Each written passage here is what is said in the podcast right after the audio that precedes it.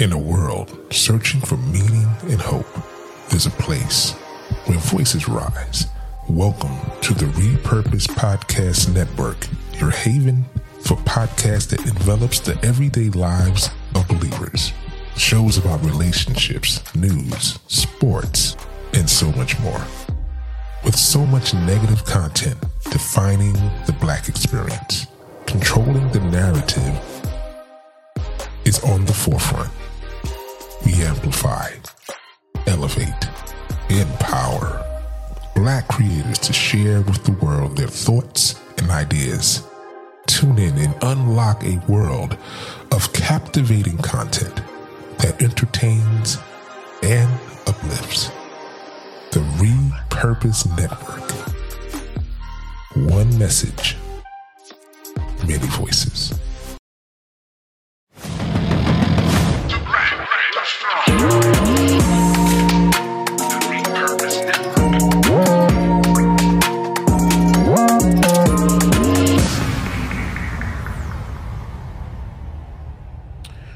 What's up, everybody? Welcome to the James Taylor Jr. podcast. I'm your host, Mr. James Taylor Jr., aka Just Boogie, aka whatever your AKA is. Today, I have three beautiful, lovely, kind, phenomenal, excellent young ladies in the building, and we're going to have a tough conversation about relationships, about being a woman, specifically a black woman dealing with today's society. And I hope you enjoy it. So when I ask them these questions, pray for me. I might not make it out. Okay. All right. And there'll be some tough questions. But first and foremost, uh, my uh, my right to the audience left, go ahead and introduce yourself and we'll just go around the room. All right. Hey, everybody. I'm so excited to be here. I am Dr. Janelle Jones. I'm a TEDx speaker, I'm a therapist, I'm a coach, and I'm an author. Hey, y'all. I am Jasmine. You can follow me on TikTok with Journey with Jazz. Um, I am a senior financial counselor, um, excuse me, consultant. So I help businesses and I help people with their personal finances. Super, super elated to be here. Can't wait for the conversation. Okay. All right. Hey y'all, it's Jada West. I'm a brand outfitter and an influencer. You can follow me on all my socials as it's Jada West. And I'm just ready for this conversation. See what you got. Okay. All right. Okay. Mhm. Okay. I hope y'all know what y'all asking for. I So know. let, let's just start out with um, a tough conversation. Okay. Help me understand the flaw in somebody asking you what you bring to the table. Yeah, we we going there today. Look at that. I see oh, see how the mood changed, the energy got negative, the vibes were low. But the reason why I asked that question, because I think it's a two-parter because there's another part of men who are actually saying to themselves, how do I ask you about who you are and what you offer in a relationship? Because you still want to know. Absolutely. But I think the terminology has been co-opted to where it was negative because it wasn't negative about five years ago. Matter of fact, not two years ago it wasn't negative. Mhm. But recently it has become negative because one jerk, I mean gentleman, took the word, said it nationally, and then it became a plague. Yeah. So y'all tell me, it, it, uh, what what does does that bother y'all? Okay, okay, does it bother you? It does. I think right. it insinuates that, like, what do you offer? It's it's almost a low blow. Like there, like you said, there's ways to ask that question. Mhm. You want to know the value you have, especially if like you're meeting someone. Now, if you've been with someone for five years and you don't know what they bring to the table, we got bigger issues. Mm, But if you're just meeting me and you're asking me what do I bring, I think it's offensive, right? Get to know me, or let's have an honest conversation about my value. When you ask me what do I bring, I feel like it's devaluing me in a way that's negative, or makes me feel like you know I'm coming with nothing, or I want something from you. You know that I'm trying to get something from you, and I'm only after you for for myself to bring me up to another level. It stresses me out. Um, I think if you look at it, and, and I always say life is about perspective, right? I understand that time and and wasting time is a big part of that equation, right? And so I feel like if y'all just come to you and say, James, I like you, you look good, what you bring to the table? I'm immediately trying to get to the brat to, to the meat and the potatoes, and you forget that I'm human, right? Mm, And you forget the element that this may be who I am, but you didn't ask me if I'm willing to change. You know what I mean? So if you say, Hey, Jasmine, you look amazing today. Can I take you out to dinner? Mm. Or let's get a chance to talk. Let me know where your mind is. When you, 'cause my, my, I'm, a, I'm a country girl, right? My grandma said, people will tell you exactly who they are if you just allow them to speak, right? Grace me the opportunity to show you who I am. We can talk about learning, we can talk about growth, because you might find out it's some people that are like, I like exactly who I am and I ain't gonna change for nobody.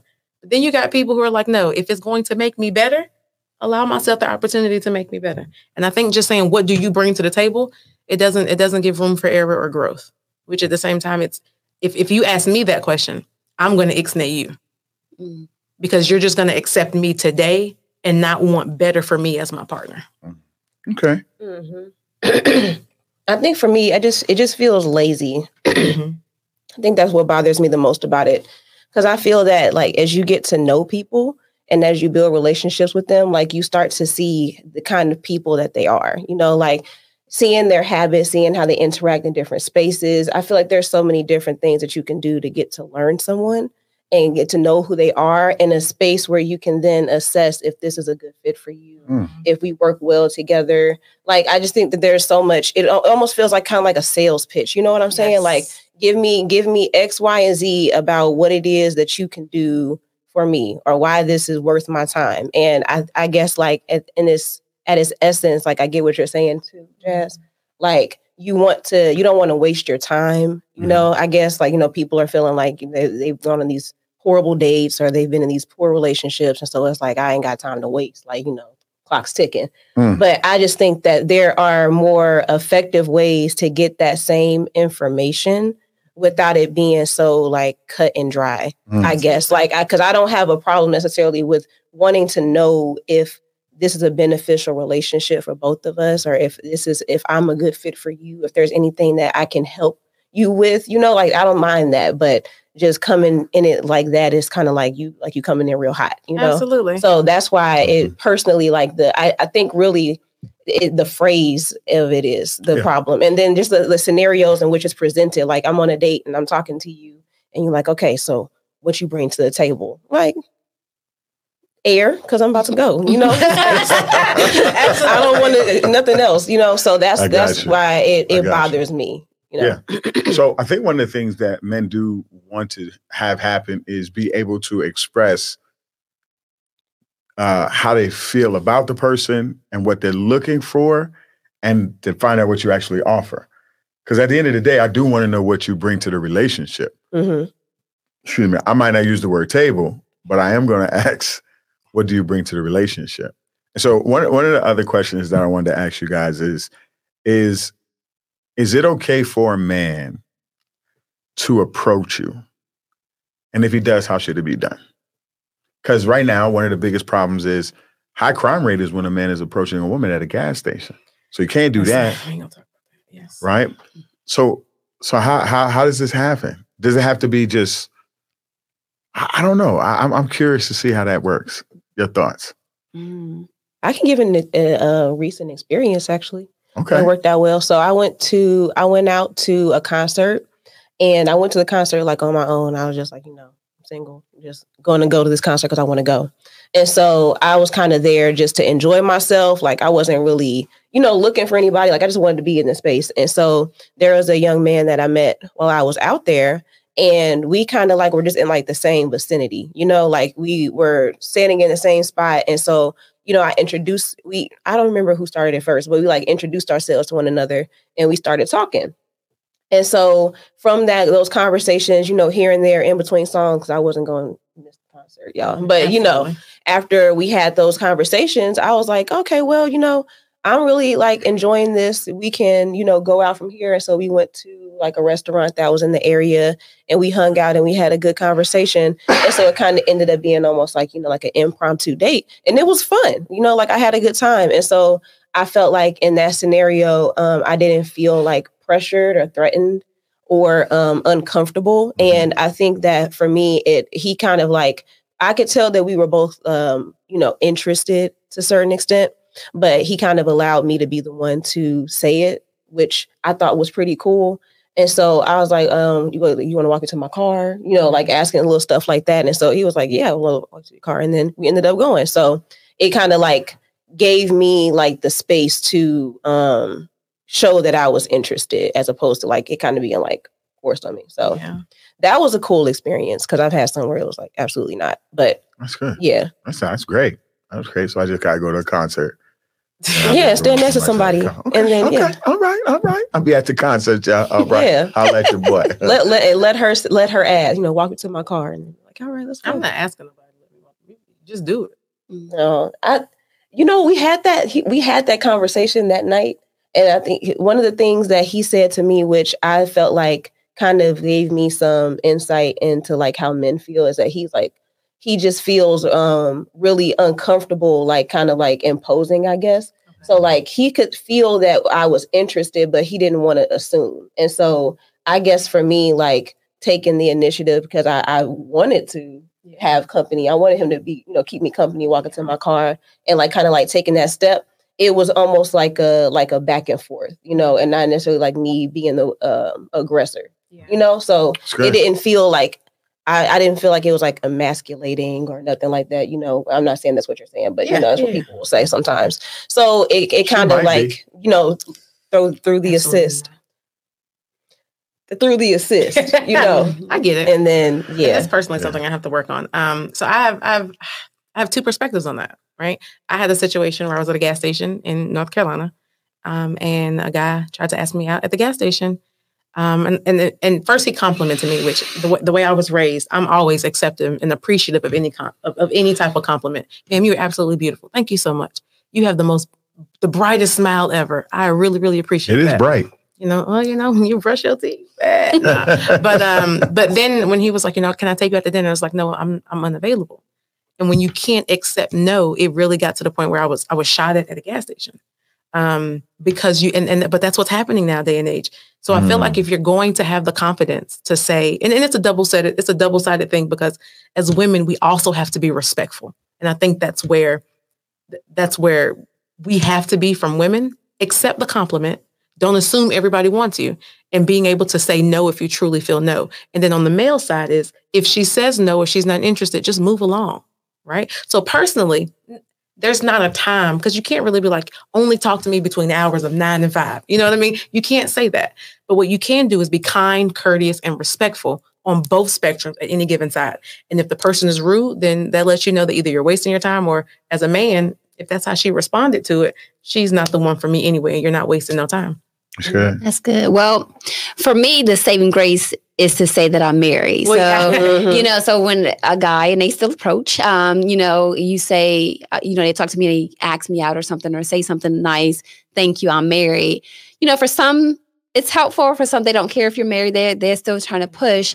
They for Um, the streets. They from the street, so they still push. But my thing is also, if I if you're asking me out, if you're saying I'm beautiful, thank you so much. I, you know, I accept the compliment. But then if you feel rejected, this is where the mental health stuff come in. We have to deal with the root of why you're responding in a way that's threatening to a woman, right? So if a woman says no and you start calling her bees and you start calling out her names, of course that's an issue with you. But why is that? So why are you doing that? Why are you feeling the need to call her out of her name? And a lot of mm-hmm. times it's because we're dealing with rejection issues or mama trauma, right? It's mm-hmm. something there that's unresolved because now you did this. Now I'm triggered. I know we use that loosely. So I'm going to respond to you this way. I mean, it's people like, they're not, they're just simply saying no. They're being kind. They're doing all those things and they're still getting attacked by men. So, you know, it's learning how to accept it, like you said, not look at it like a threat or as a rejection and then keep moving. Mm. I wou- I would say this. I think for a lot of men, it's not necessarily their mother. I think it's other men teaching them how to be aggressive. And I think one of the things that I find in, interesting is that nobody wants to be honest about the fact that men have never been taught how to self-regulate emotions. Yeah. They're not emotionally aware, right? And then on top of that, they don't know how to diffuse conflict. Mm. They are taught to always thrive in conflict. Mm. So if you tell me no, I'm supposed to fight you. Yeah. I'm supposed to cuss you out. I'm supposed to because that's our default button. Violence, anger is our default button. Our default button is not to be gracious. Mm. Our default button is not, oh, okay. You know, I tell I tell men all the time, the smoothest thing to ever do when you're rejected is say what I did wrong. Mm. I said that to my I told my boy that now. Of course, he did it right at the same moment. The girl's like, no, no, thank you. She didn't have a boyfriend. He said, well, he said, you know what? My, my mentor said, that I might have not got your number because I did something wrong. Could you tell me what I did wrong? So if I ever get a chance to meet a beautiful woman like you again, I'll do it the right way. She's like, you ain't got nothing to worry about. Go on, give me. that part. but he didn't expect her to give a number. He was dead serious about what he just said because he was like, eh, it is what it is. But she asked. And, and, and let me give more context. He saw her again. Mm. So she said it right there. He said that line right there. And she said, no, she kept moving. Then they saw each other again in another place and he was hanging out with people she knew. She was like, remember you was at the guy? And he was like, yeah, yeah, yeah, yeah, yeah.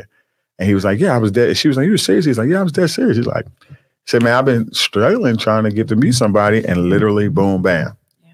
that happened. And so I say that because there are a lot of times that men are really struggling with trying to figure out how to care for somebody, but that is the part that they uh, don't get to have happen. Uh, and so let me ask you this question right here. Um, oh, this is a tough one. Because you get mad at this question. I've asked you on the several lives and you always get mad, but I'm going to ask it again. How much does a man need to make to be with you? And I know you get mad when I say that, but I'm only doing it because we're having this conversation, everybody. But but seriously, because y'all were joking about the 10% earlier, Mhm. right? 90% of men make less than $38,000 a year. And then those that make above that, you know what I'm saying? They're either married or they're not the faithful kind, right? Or uh, you just haven't met him yet. Does does his income matter that much? in the mm, it for me it's a yes and a no right? Um when i met my ex-husband he was making $40000 a year right? Sometimes if as long as, as as women we're natural supporters and nurturers right? So as a man with a vision you tell me what your vision is and as your wife as your partner as your as your greatest supporter we're going to execute this together. I'm going to help you get there right? So when you as long as the man has a vision has that drive has that ambition and ha- and that's his passion if this is where we're starting from and i know you're my person and we're choosing to do this together we're, we're it doesn't matter where you start because where i'm going to get you to as a woman is something completely Mm. different right? Now that's not to say that you can be like hey you know i'm i'm the little bellboy at sonic you know what i'm saying? And my aspiration is just to be a manager right for for some women that may be okay. And i think people have to stop villainizing the person that just wants to be a manager right? The job is not for you to change your dream if that's your dream. If that's what the, if, if that's if, if you know the possibilities of where you can go ownership um, i can be an entrepreneur i can own branches i can own several locations. Some people don't want to get into all of that. Mm. so if you're like i'm good just making $50000 a year there is somebody out there who will share in that dream and if you're not there will help you get to where that is because that's where you want to be. Mm. so it's not about what's acceptable for the masses it's what's acceptable for your person. That's not acceptable for me because we're, we're going to own some change. We're going to get some passive income. We're going to try to get a store for each one of the kids so we got something to pass down. We're going to build some generational wealth sometime. Let's get some apartment buildings. Let's do this. Let's do that. Let's Mm. expand so that way in our in our in our in our years down the road we can enjoy each other and enjoy the time that we have left because we're not here to work till we die Mm. that's not what we're here for we're here to accumulate wealth so that we can enjoy the fruits of our labor and some and, and the bigger portion of that is to make sure that our offsets our children and our grandkids start at a different position in life than where we started Mm. you know what I'm saying? So that's where that lies for me. So if you're saying jazz, I make fifty thousand, but listen, I know I'm a little bougie. I'm I'm not gonna lie to you. It is what it is. I own it, right? I understand. I really like you. We're a great fit. We match. This is where I want to be. This is this is where I see us as a family, right? This is where I see us going. This is where my this is where I want my personal growth to go. Let's sit down and have that conversation. Absolutely. I'm not gonna say no because you make 50k. You could be the best person in the world, and because you make 50k, I'm gonna kick you out my life. Nah. That's a tough statement because now this is where I'll probably be the bad guy. I think a lot of women live in fantasy land. Absolutely. If 90% of men are not making over 50K, you most likely you're you have a 10% chance. I feel And in that 10% chance, you really got a 5% chance because 5% of them are already married. Mhm. So in a 5% chance, you're trying to find somebody that will meet your financial goal. And you're not even guaranteed after they get the money that they're going to have it because something can go wrong in the marriage. hmm So are you are you on the same perspective of he has to make a certain amount or are you diverse in that type of relationship where you like as long as he's working hard?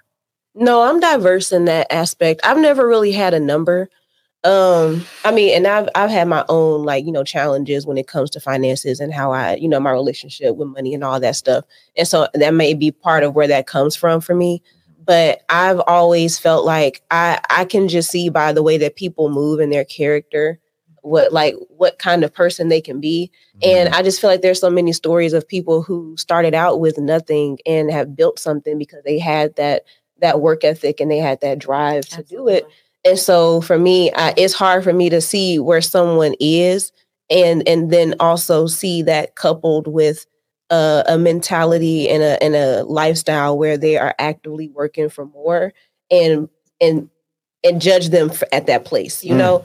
And so I've never I've never really been able to engage with those conversations about he has to make this much or have this kind of job because uh, it, it is weird to weird me to and me. i've never really like i've never asked those questions personally like uh, any if i ever known a man's salary is because he volunteered that information and Mm. so you know and, and that's how i learned you know like oh that's what that kind of job does or you know that position like yep, they yep. sometimes they'll like you know they'll just throw that in there. And i'm like oh okay well you know that's mm-hmm. cool. But i'm still watching you. You know like you mm-hmm. know that doesn't change the fact that i'm still want to see if you were a good fit for me.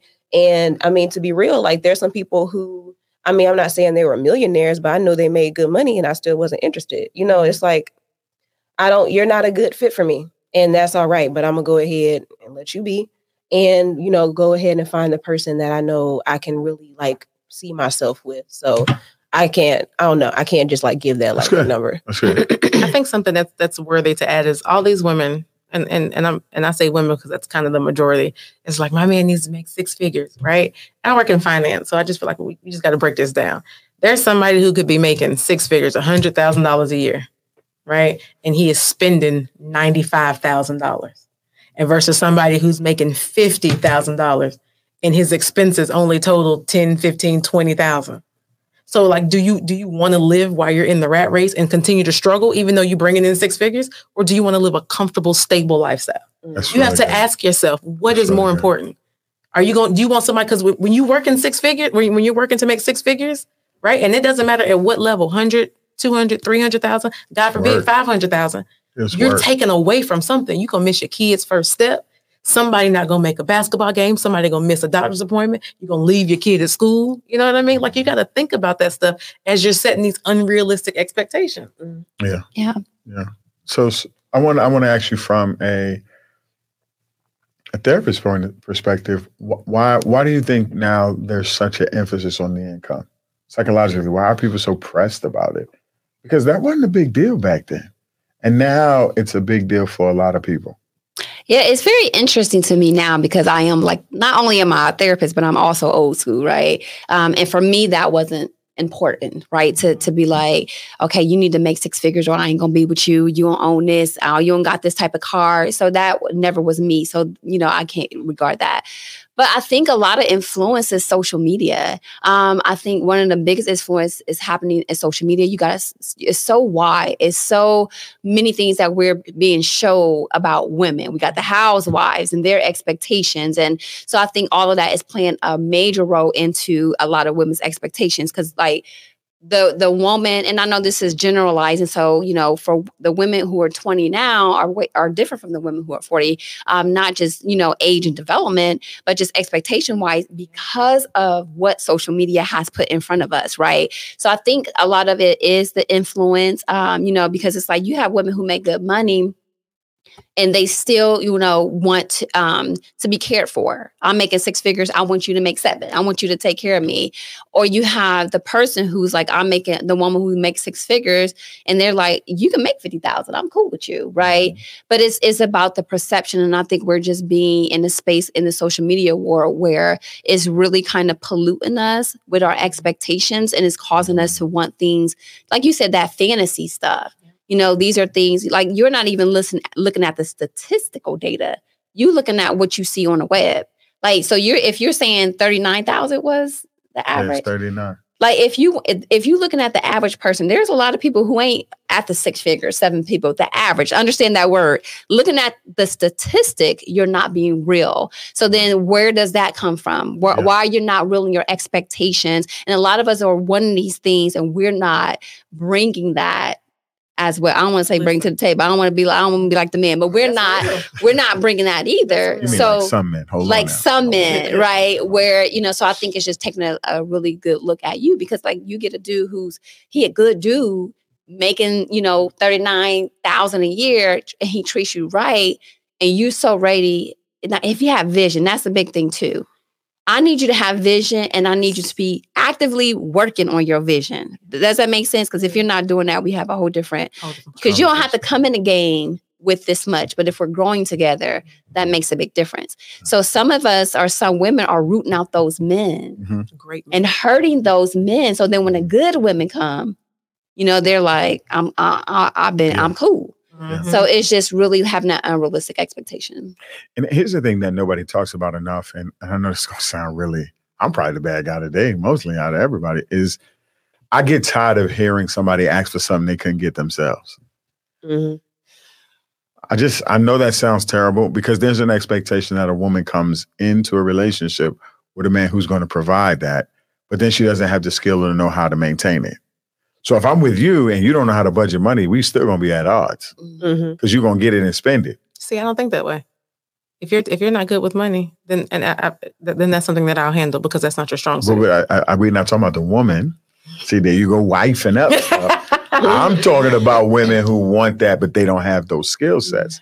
You have those skill sets. but maybe There are a lot of women who, yeah, there's a lot of women who are not good at it, and and but you can't ask for six figures when you can't manage two figures. That- That- absolutely. that's all I'm saying. And you can't have a standard for somebody where you don't necessarily at least want to understand it or have a respect for it. Because if everything is predicated on the money, eh, two things that women have always said they want it provide and protect. Mm-hmm. My black behind supposed to die for you, and I'm supposed to feed you. I'm supposed to make sure the money's straight. Right? But there are mm-hmm. she whispered it, they talk about feed me. What what makes it unfair and unhealthy is that the ebbs and flows of your love is based on the ebbs and flows of my money. Mm. Mhm. Because now it's not a relationship, it's a transaction. Now, another woman may say, Well, I want to stay home with the kids. I want to just be able to be secure in the finances. I believe there should be security. That's one thing. Another thing is, well, he just need to make it because if he can't make it, or the woman who makes good money and say, My a man got to match my money. Boo boo. that match going, you're not gonna strike it. You understand what I'm saying? you might as well go and put that out because that's not always realistic. And guess what? Nobody, a lot of people don't say this and they say it in a negative way, but the reality is, I, I don't have y'all luxury. Yeah. I don't have the luxury of just being like, I'm fine. Well, you know, it's got that luxury 2023. You know, y'all bending on knees and everything. Y'all, y'all getting on bending knee now, but no, um, no, we not. oh, Don't oh, say no, we. No, No. I don't speak oh, for y'all not getting on knees. not at all. You don't Not speak at for all. Don't say we. Not at all. But do you understand what I'm saying? It's like it, it I don't have the luxury of being broke. Yeah. But a woman does. That- and it doesn't mean she's a bad person Yeah, either. That's real. It just means that culturally that's how we've been taught. Mhm. That's a lot of pressure. So the moment you say I need a man with six figures, I'm not even gonna waste my time.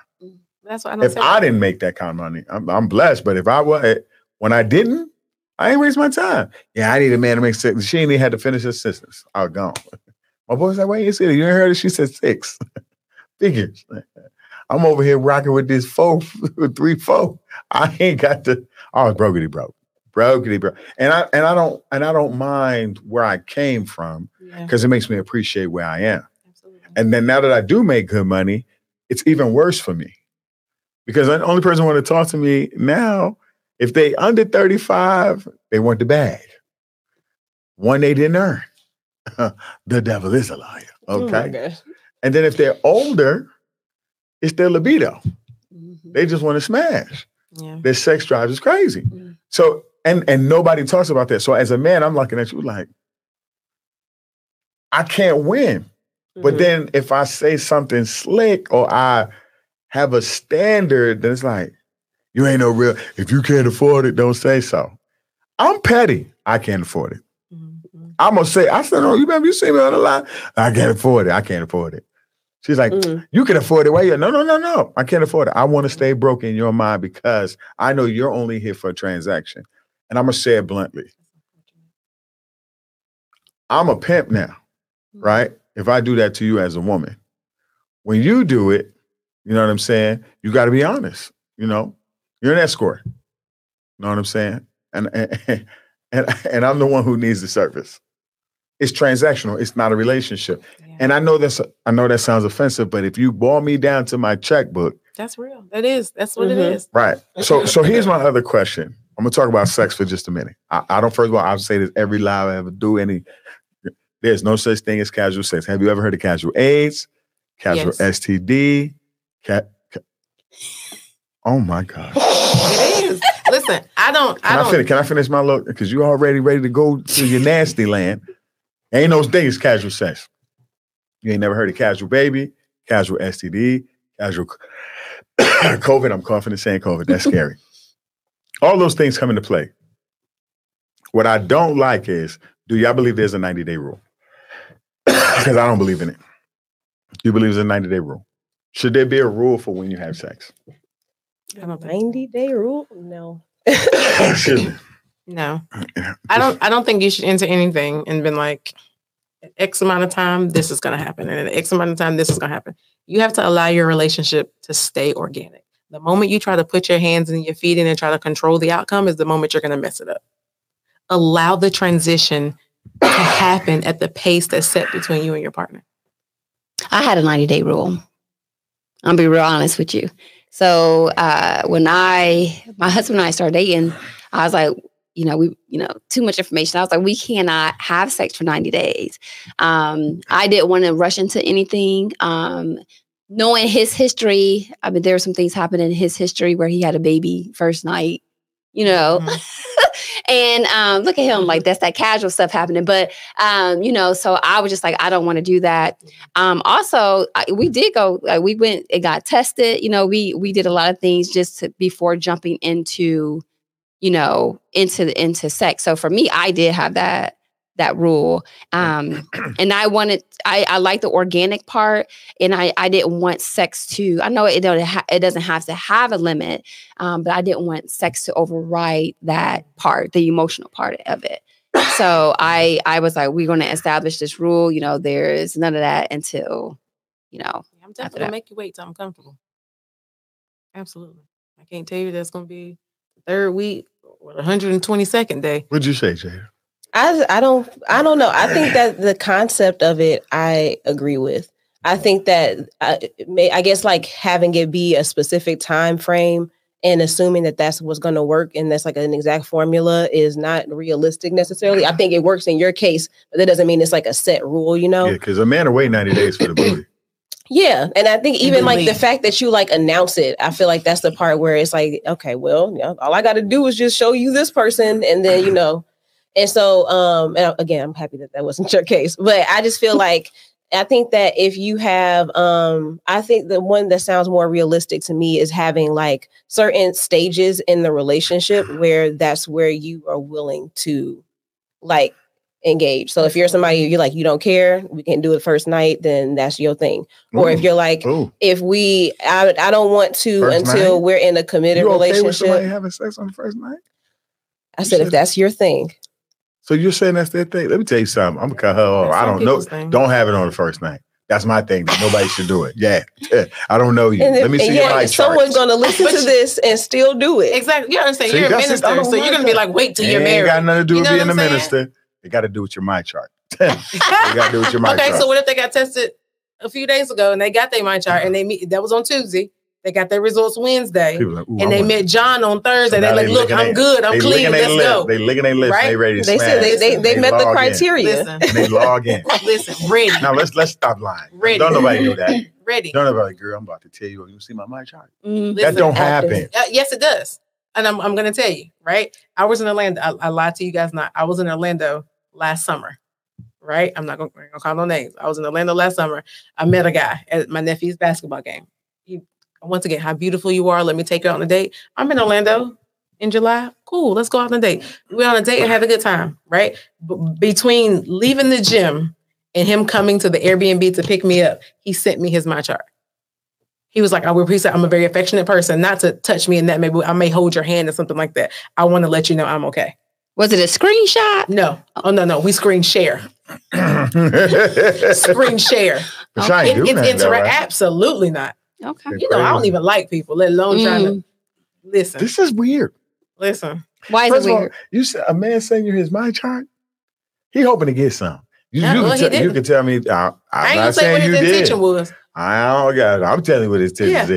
is. I send you on my chart on the first date. I'm trying to get some booty. That mean, don't make no I sense. feel it. Don't make no sense. Hey, girl. He probably said it to you like Just want to this. let you know I'm clean. I'm clean. I'm he got through saying that they're not doing it on the first night, but if he's sending it, then you already know that's what they both That's want to do. still do. nasty. You're not hearing what I'm saying. If you talk to a woman and you come to see her in a whole nother state, she comes to Orlando to go see somebody play a basketball game. You're like, hey, I'm very affectionate. Let me send you my MyChart.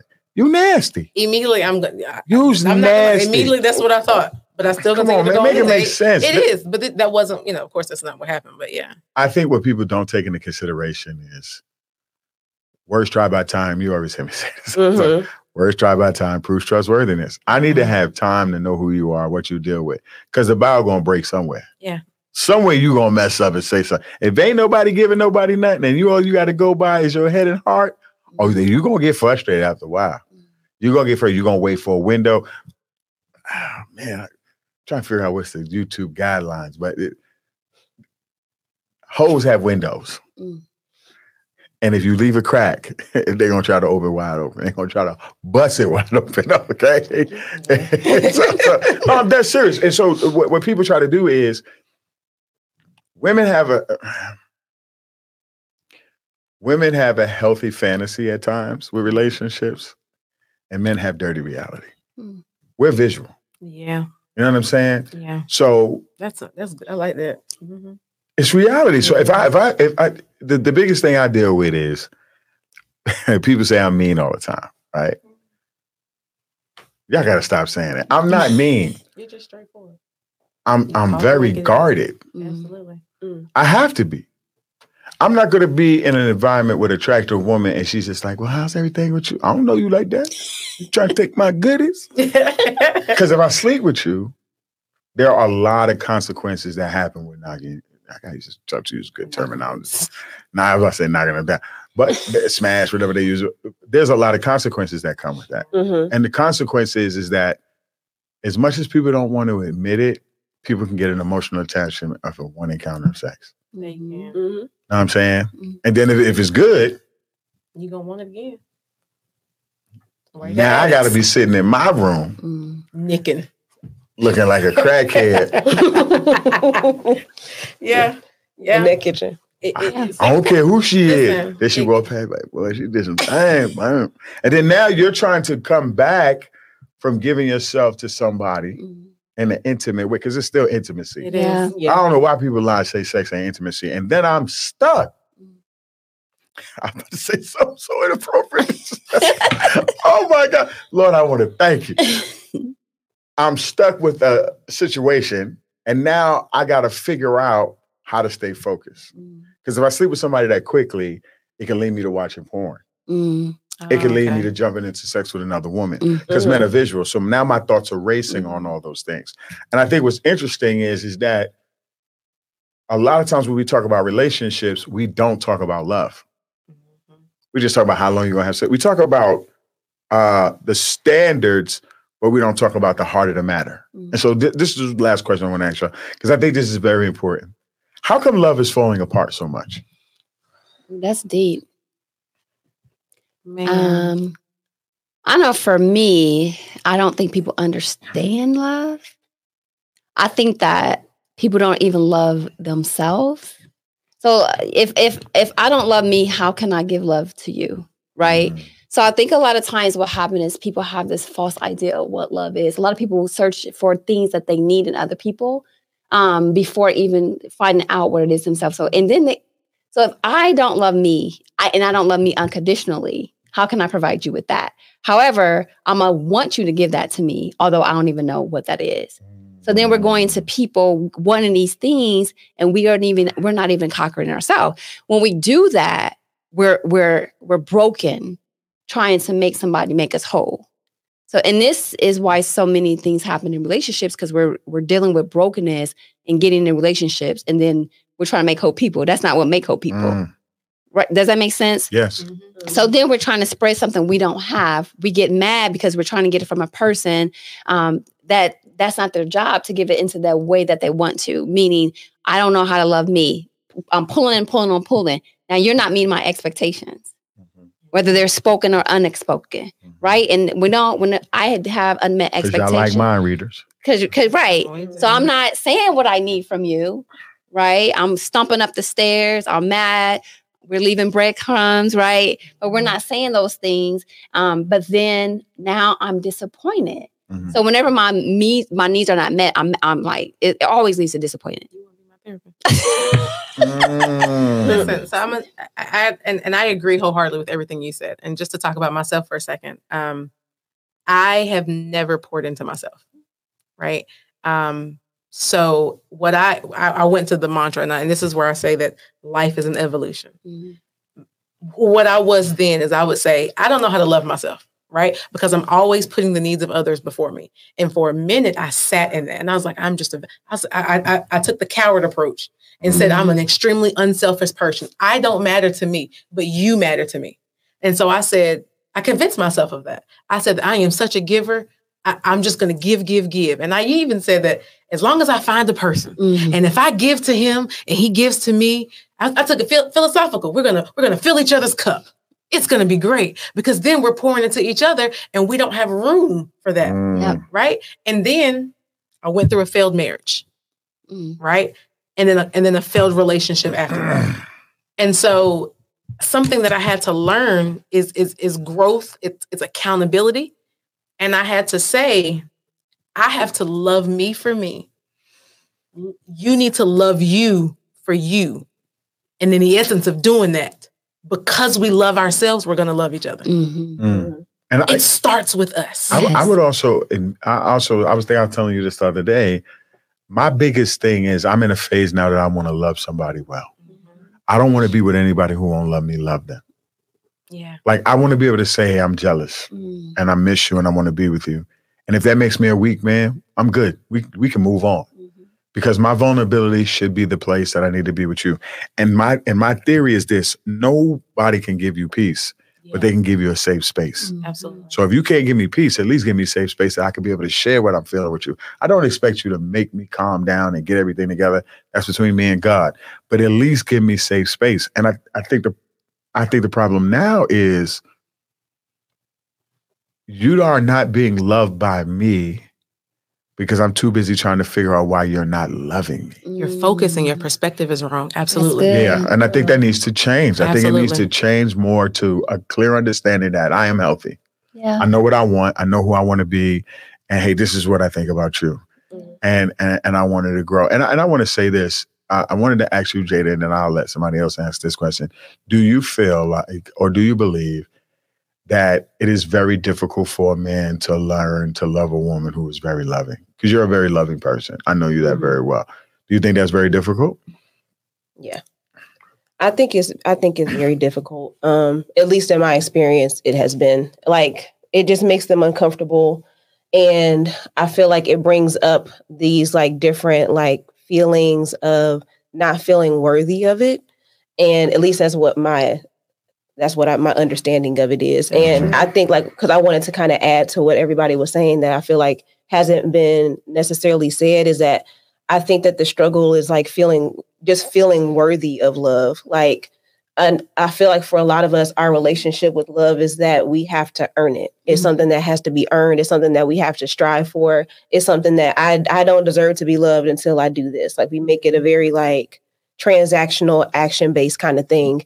And so for us, we we don't receive love well. We don't receive love from God well. We don't love ourselves well because we feel like I I can't love myself. I can't take care of myself until I do this, this, and this. Mhm. I don't deserve to rest until I do this, this, and this. Like, you know, we we don't deserve it. So feeling unworthy.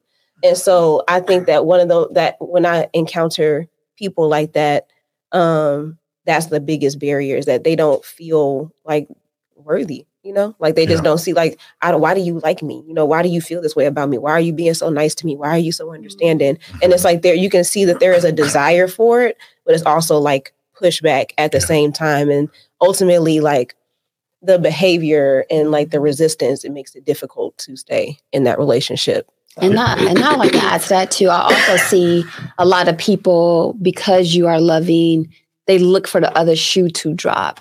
Right. So they wait and they go, okay, you're really nice. What do you want from me? Right. Mhm. Or they're like, they're What do you just really waiting want? for this moment that you're going to just flip because they don't know how to receive love from you. yeah Or and then they start self-sabotaging. So Mhm. now This is my existence. because I'm a very loving man, it drives women away. They look for the other shoe to drop Yeah. when I'm very consistent of how I am. You know me probably more than has you've seen me more. If I say I got it, I got it. Mhm. And if I ain't got it, I ain't gonna take it nothing because I'm lying. But I'm you you don't have to struggle with me. There's no, you know, my daughter tell me all the time, like, oh, I don't want you to get nobody. They gonna cut into my budget. you know, that's just, just that because she knows that that that's something that I don't like to deal with. I, I like to spend time. When I say I want to come home the first 30 minutes of every day, I think I said this the other day, I want to come home the first 30 minutes of the day and just kiss, hug, and love on you and not talk about work. And I talk about the kids and I talk about job and talk about trauma because I need you to know that you're my main priority. After God, it's my queen. Yeah. Women don't want that. So I so we do. Um I come from a background where it, it wasn't affectionate, right? I knew I was loved because I had food on the table, I had clothes on my back, and I was playing ball. You know what I'm saying? Like that's it. I had my shoes, I had my windbreakers, you know, the swish swish from back in the day. We had the the the shoes from the Eastbay magazine. We had the team socks. Like that's how I knew I was loved. Um, so I, I recognized um, early that that's something that I needed to work on Mm. right? And something else that's worthy to know is that everyone views their need for love differently. And I think if you're if you're going to enter that unbalanced relationship where one person is super super lovey-dovey and super super affectionate versus someone in a relationship like me that's not, I think we have to communicate what does that look for with you. If you say my expectation when I come home because it, if I don't know, I'm going to mess up every single time because Mm. I'm, I'm, I'm, I'm, I want to show you I love by asking you about your day, by making sure you're good, by making sure I'm showing you love by making sure you got dinner on the table, a clean house, the kids are fed, uh, home life is taken care of. But if you're like, I need that, but I also need just time where I can touch you, like talk to me and let me know. If you talk to me and say the first 30 minutes, the first 45 minutes, I don't care what it is. When I come home, I just want to lay on the couch, lay in the bed, and I just want to lay on your chest. That's all I want to do. We ain't got to talk. I just need to be there. I need for you to be there. Then that lets me know, okay, every single time, and unless he tell me otherwise, every single time, that's exactly what we're doing. Because that's what you need. I think you're you're a unicorn, okay? Because that's not normal today. I don't think it's something that a lot of people want because what she said, the other shoe is going to drop. I think, and this is a phrase y'all have heard me say this. I'm gonna say it to the cows go home. Some people are more comfortable with being uncomfortable, and then some people are uncomfortable with what can make their life comfortable because there's just a consistency about it. That I, we were talking about this the other day. People will stay in a marriage where they're not loved when a good Negro like me is sitting right over here, or a good woman like yourself is sitting right over there, because they're just they. It's the devil they know, right? Yeah. But it's the angel that they have yet to receive, and that Yeah. what bothers me.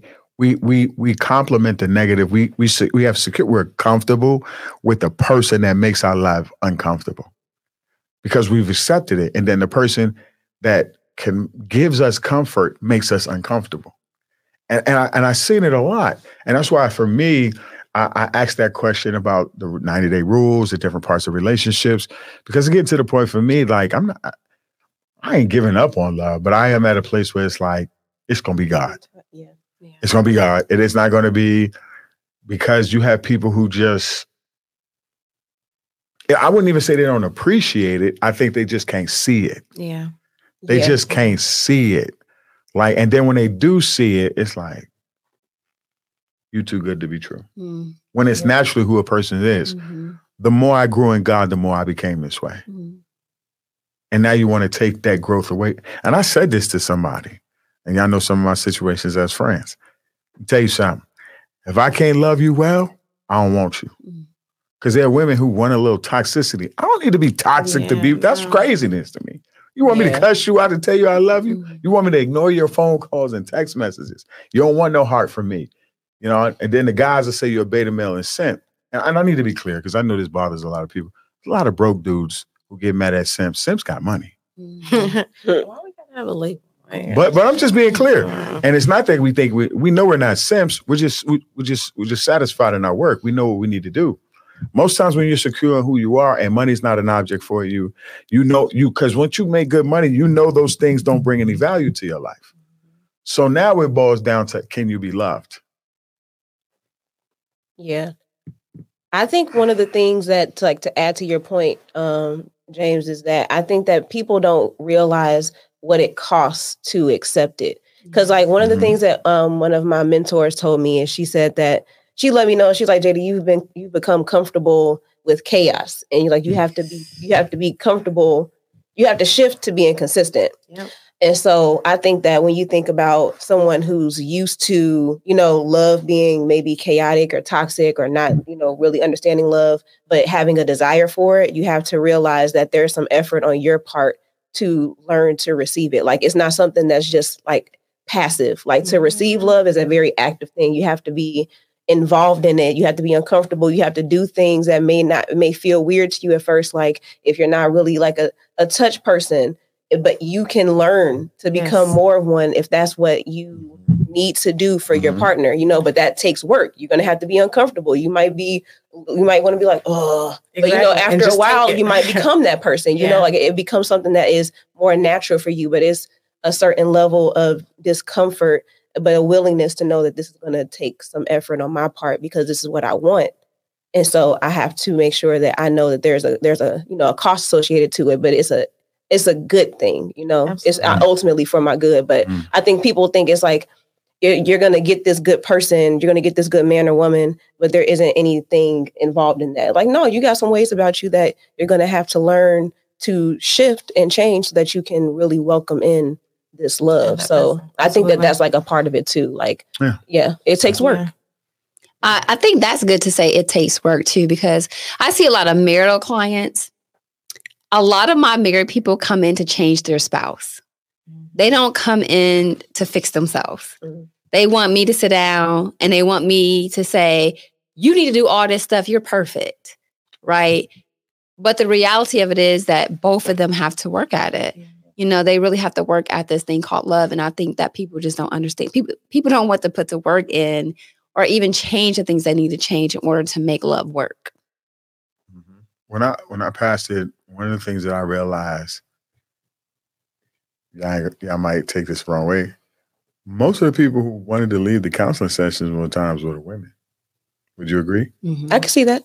They'd be wanting to leave. If I was getting on their husband, they was like, "Yeah, get him." Mhm, But once I switched to them, we don't need that no more. mhm.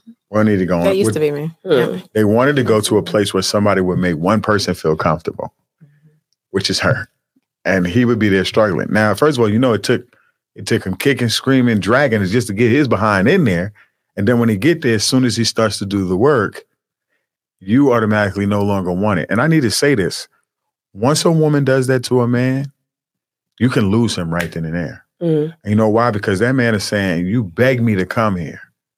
And now that this person doesn't meet the need that you want, now you want to leave. You really don't want me. You want me to be what you want me to be. You want to control me. And once you get a man, one thing they talk about if a woman scorns, she done, she done. When a man goes to counseling or therapy, and you decide to not want to go anymore because you don't like the therapist telling you the truth, you lost your husband 9 times out of 10.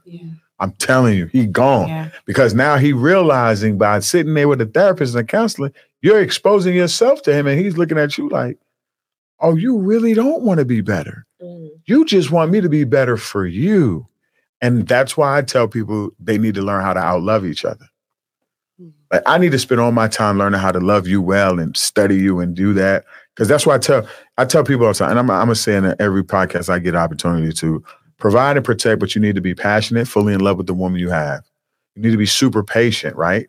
Yeah. Right? With that woman that you have, and then you have to be present. Mm. The more present you are, the best. I I'm gonna say it to the cows come home. I ain't sacrificing being able to love a woman well ever again. And I had to do that in some instances in my marriage before, but that's because we had to figure it out and grow. And then I lost my wife to cancer. It triggered something in me.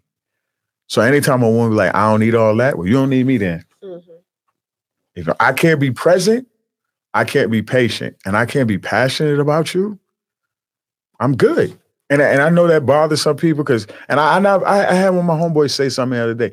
He said, Well, women have been conditioned not to want all that. Oh, but you want all that. A woman wants all that. But then when they get all that, it's a problem. Hmm. I, I, re- I have had times in my relationships and my friends' relationships where the therapist or the counselor would ask, Hey, how do you feel about it when your man cries? Oh, he weak.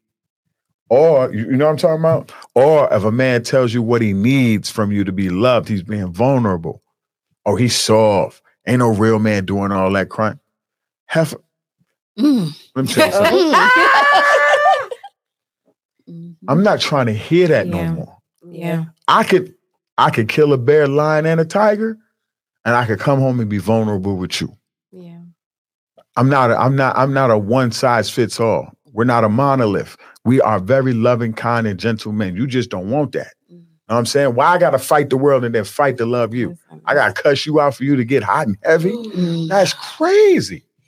But No. that's the world we live in It now. is. Is- it- it- am I tripping? No. No, but uh, I- and and that goes into to, to Jada's point because once again, I- I used to do that. Yeah. Right. Like I I grew up in chaos. I grew up in trauma.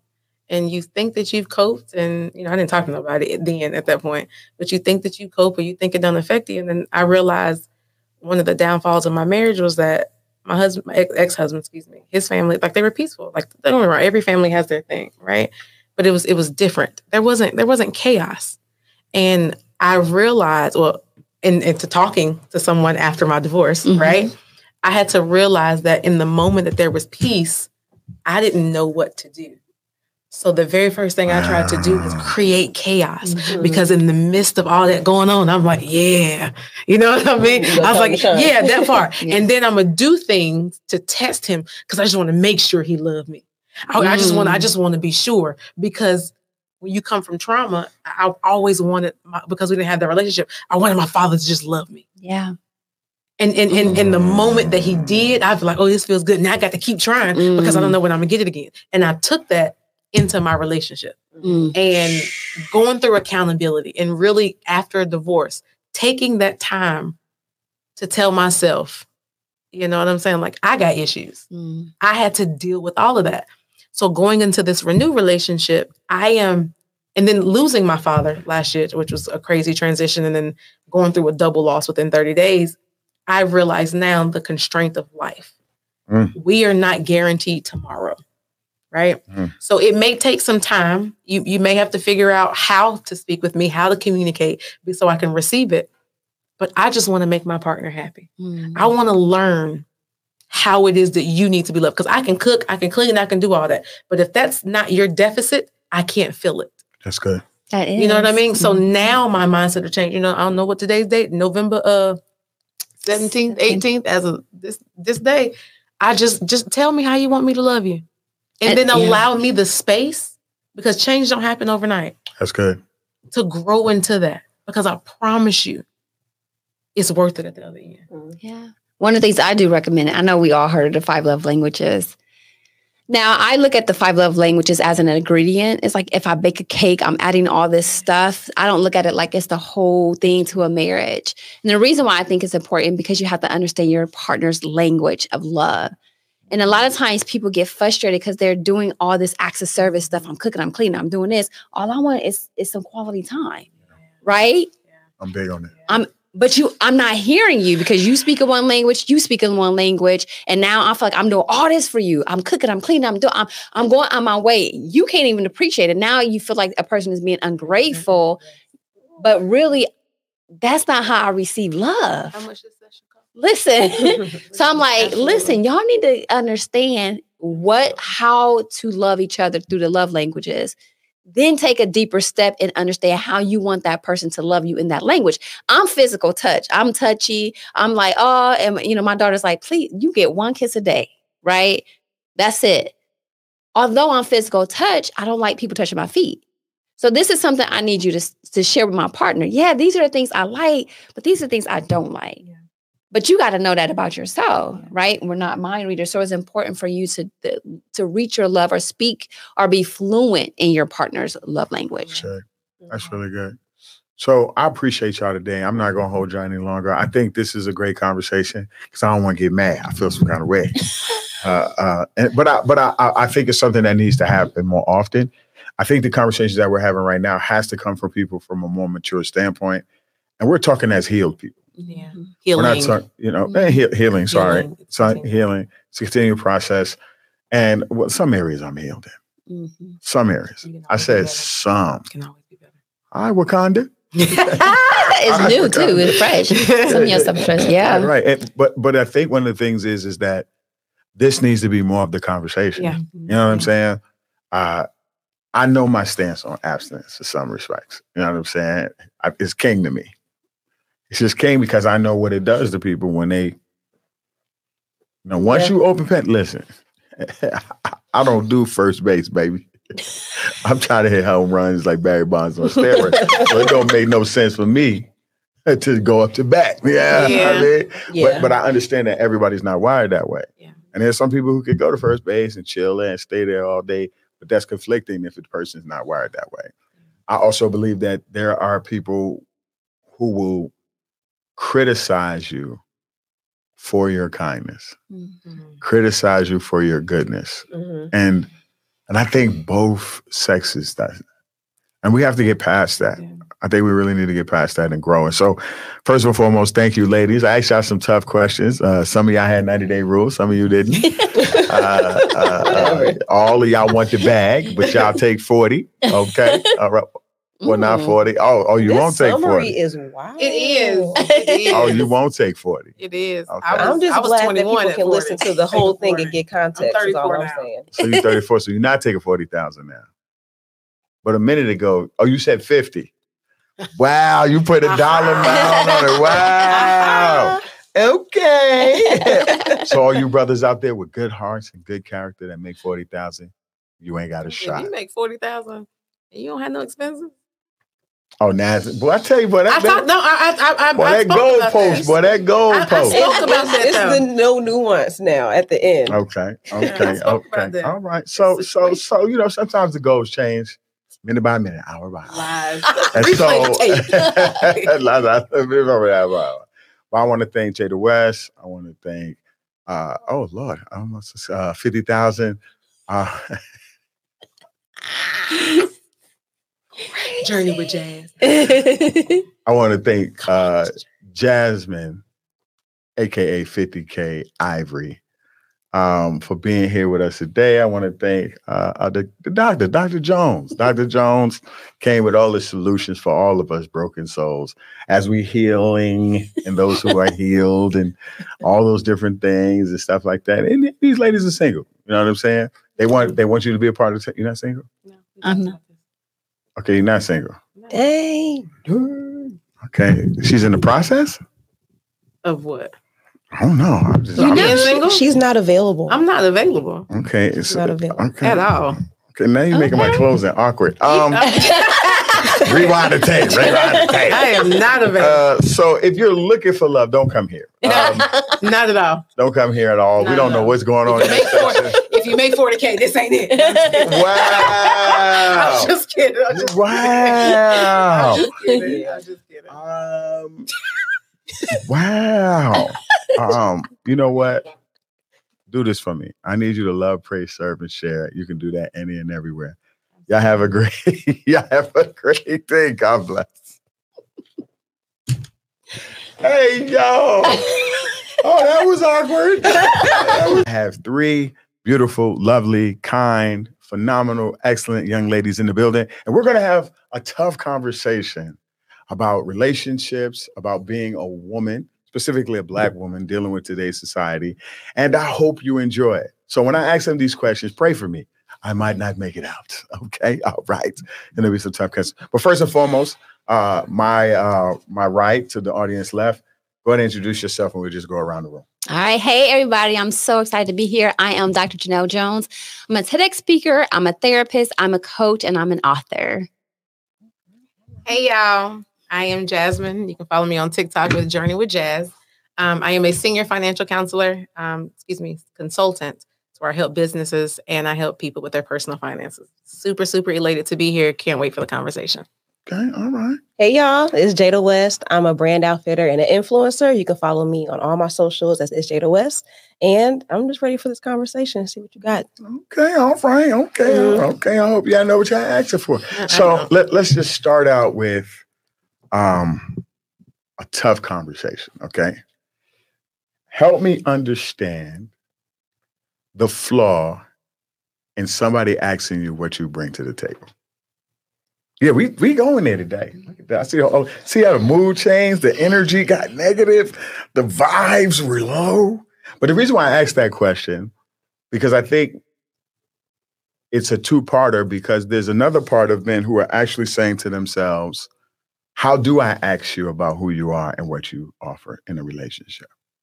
Because you still want to know. Absolutely. But I think the terminology has been co-opted to where it was negative because it wasn't negative about five years ago.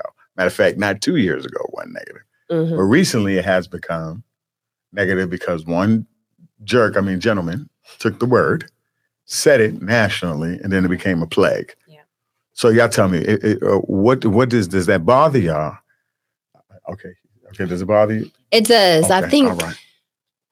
it insinuates that like what do you offer? It's it's almost a low blow. Like there like you said there's ways to ask that question. Mhm. you want to know the value you have especially if like you're meeting someone. Now if you've been with Mm-hmm. someone for five years and you don't know what they bring to the table we got bigger issues. Mm, but if you just meeting me and you're asking me what do i bring? I think it's offensive right? Get to know me or let's have an honest conversation about my value when you ask me what do I bring, I feel like it's devaluing me in a way that's negative or makes me feel like, you know, I'm coming with nothing or I want something from you, you know, that I'm trying to get Mhm. something from you and I'm only after you for for myself to bring me up to another level. It stresses me out. Um, I think if you look at it, and, and I always say life is about perspective, right? I understand that time and and wasting time is a big part of that equation, right? And so I feel like if y'all just come to you and say, James, I like you, you look good, what you bring to the table? I'm immediately trying to get to the brat to, to the meat and the potatoes, and you forget that I'm human, right? Mm, And you forget the element that this may be who I am, but you didn't ask me if I'm willing to change.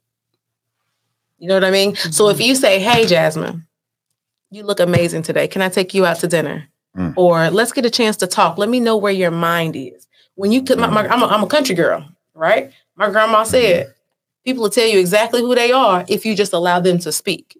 Right? Grace me the opportunity to show you who I am. We can talk about learning. We can talk about growth because you might find out it's some people that are like, I like exactly who I am and I ain't gonna change for nobody. But then you got people who are like, no, if it's going to make me better, allow myself the opportunity to make me better. And I think just saying, what do you bring to the table?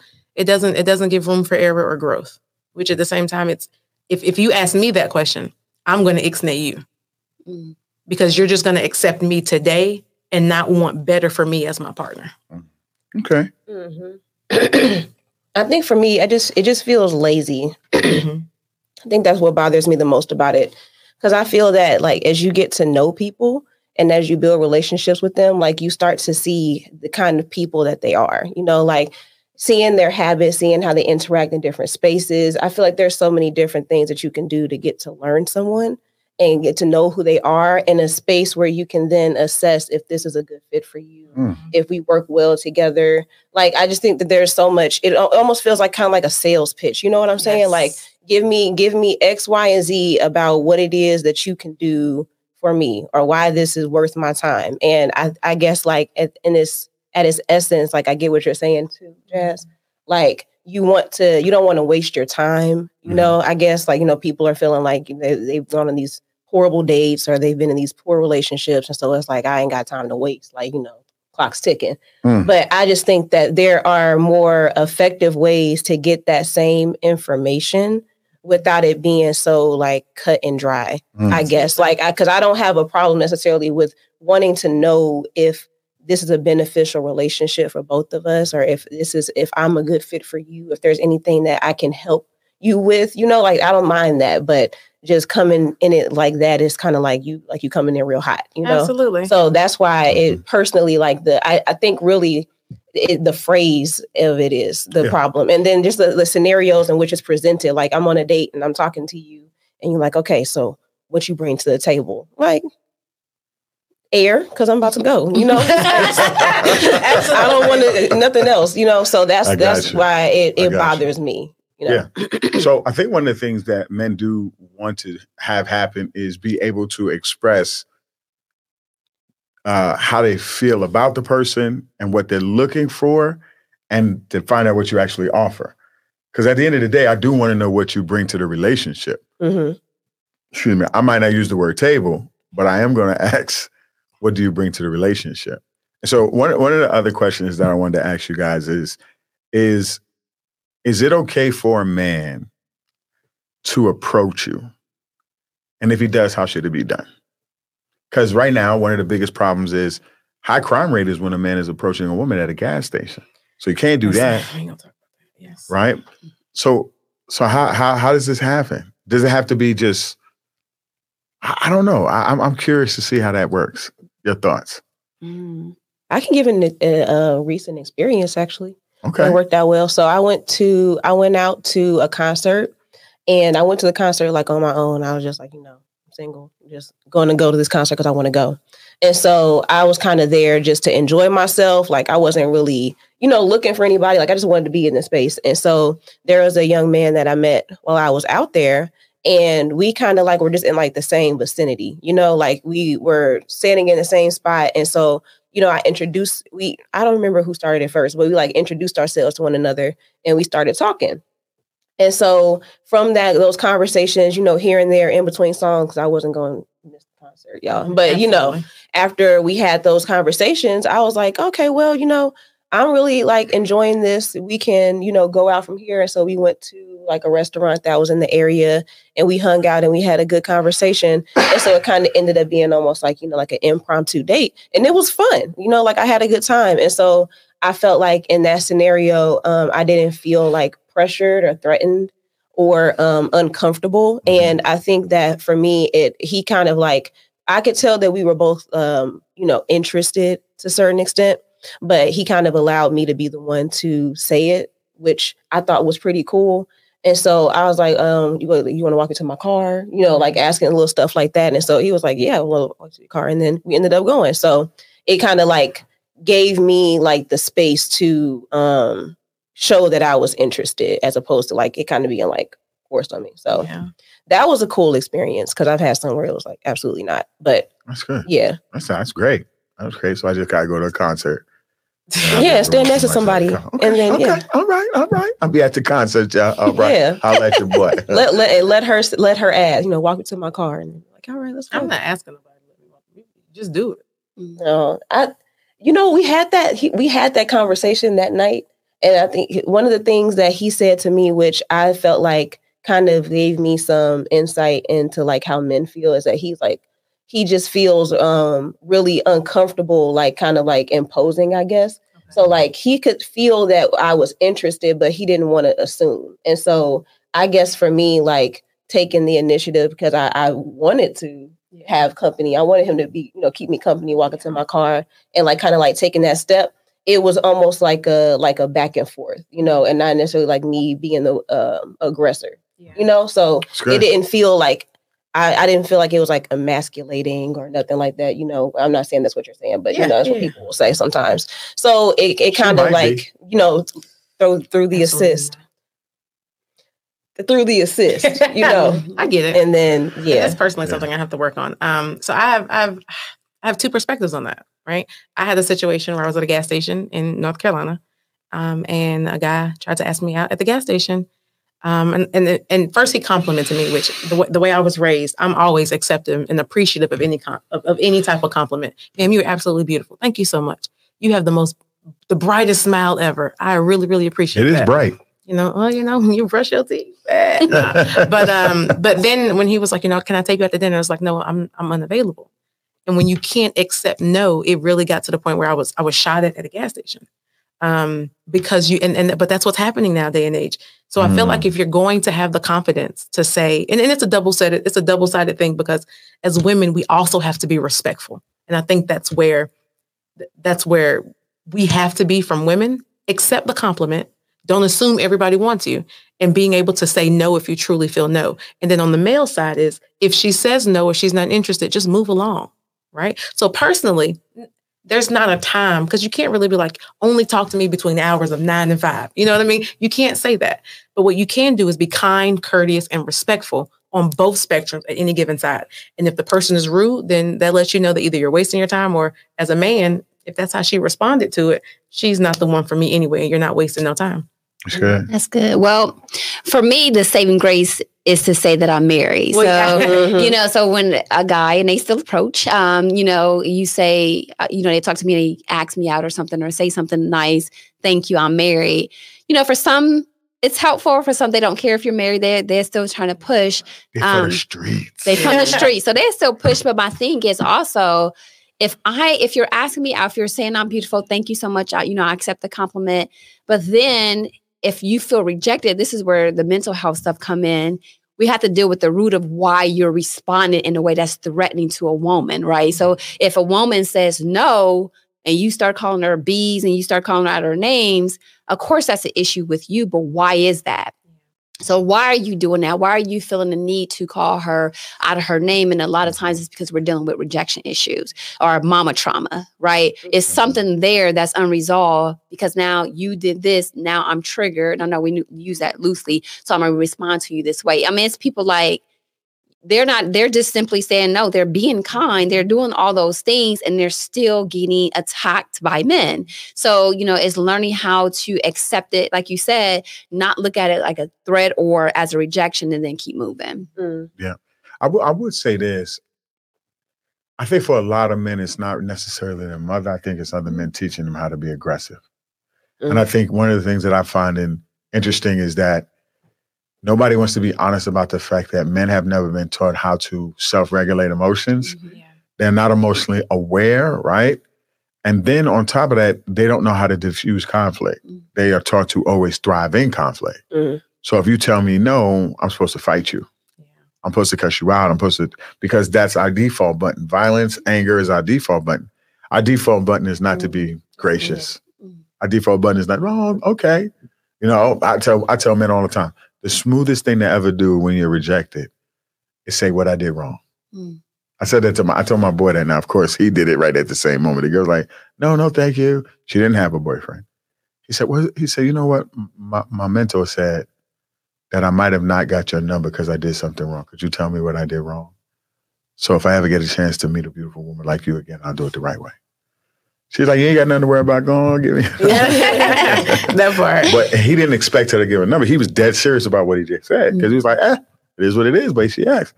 And, and, and let me give more context. He saw her again. Mm. So she said it right there. He said that line right there. And she said, no, she kept moving. Then they saw each other again at another place and he was hanging out with people she knew. She was like, remember you was at the gas? And he was like, yeah, yeah, yeah, yeah, yeah.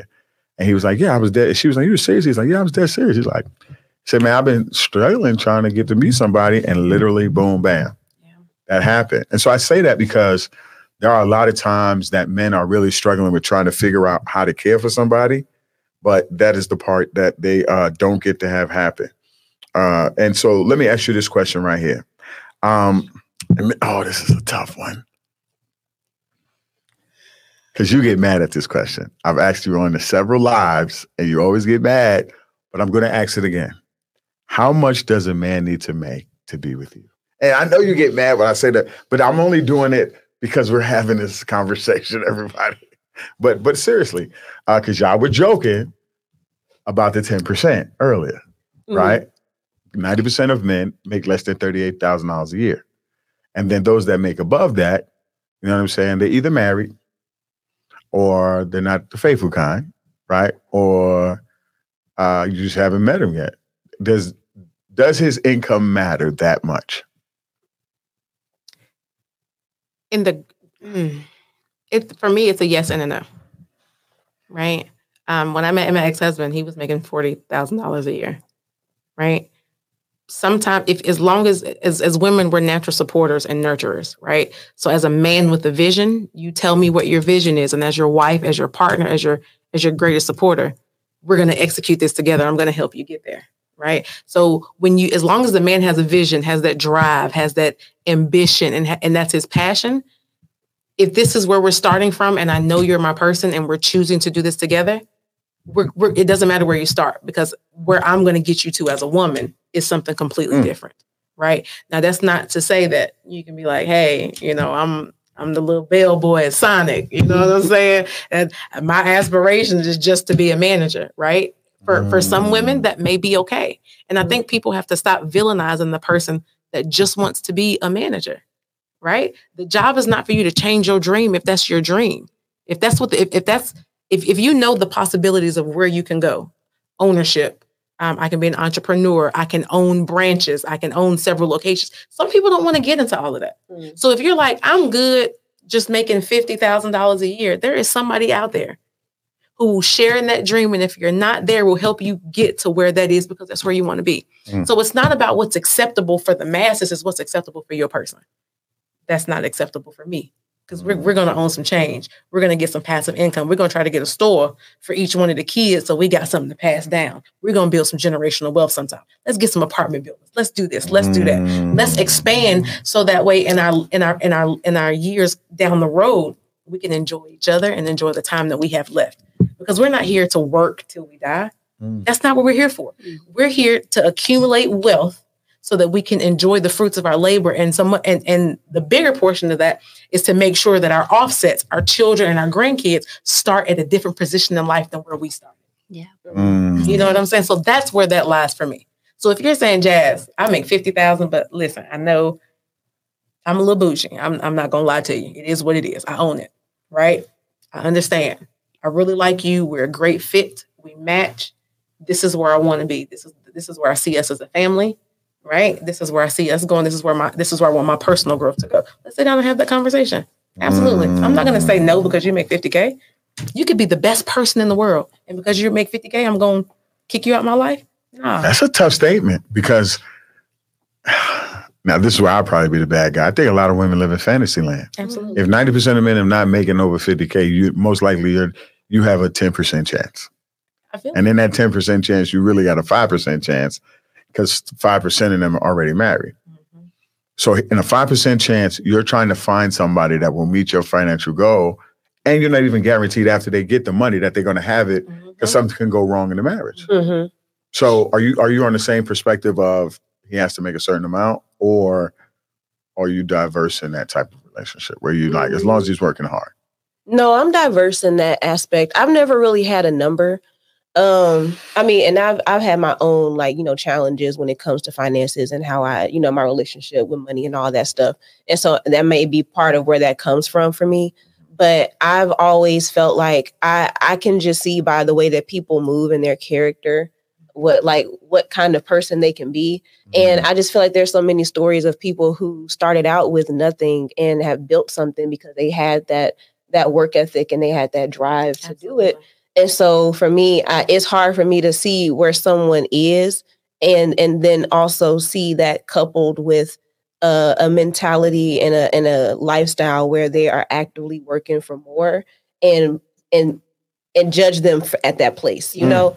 And so I've never I've never really been able to engage with those conversations about he has to make this much or have this kind of job because uh, it, it is weird to weird me to and me. i've never really like i've never asked those questions personally like any if i ever known a man's salaries because he volunteered that information Mm. and so you know and, and that's how i learned you know like oh that's what that kind of job does or you know that position Yep, like yep, they yep. sometimes they'll like you know they'll just throw that in there and i'm like oh okay well you know that's cool but i'm still watching you you know like you know that doesn't change the fact that i'm still want to see if you were a good fit for me and i mean to be real like there's some people who i mean i'm not saying they were millionaires but i know they made good money and i still wasn't interested you know it's like i don't you're not a good fit for me and that's all right. But I'm gonna go ahead and let you be, and you know, go ahead and find the person that I know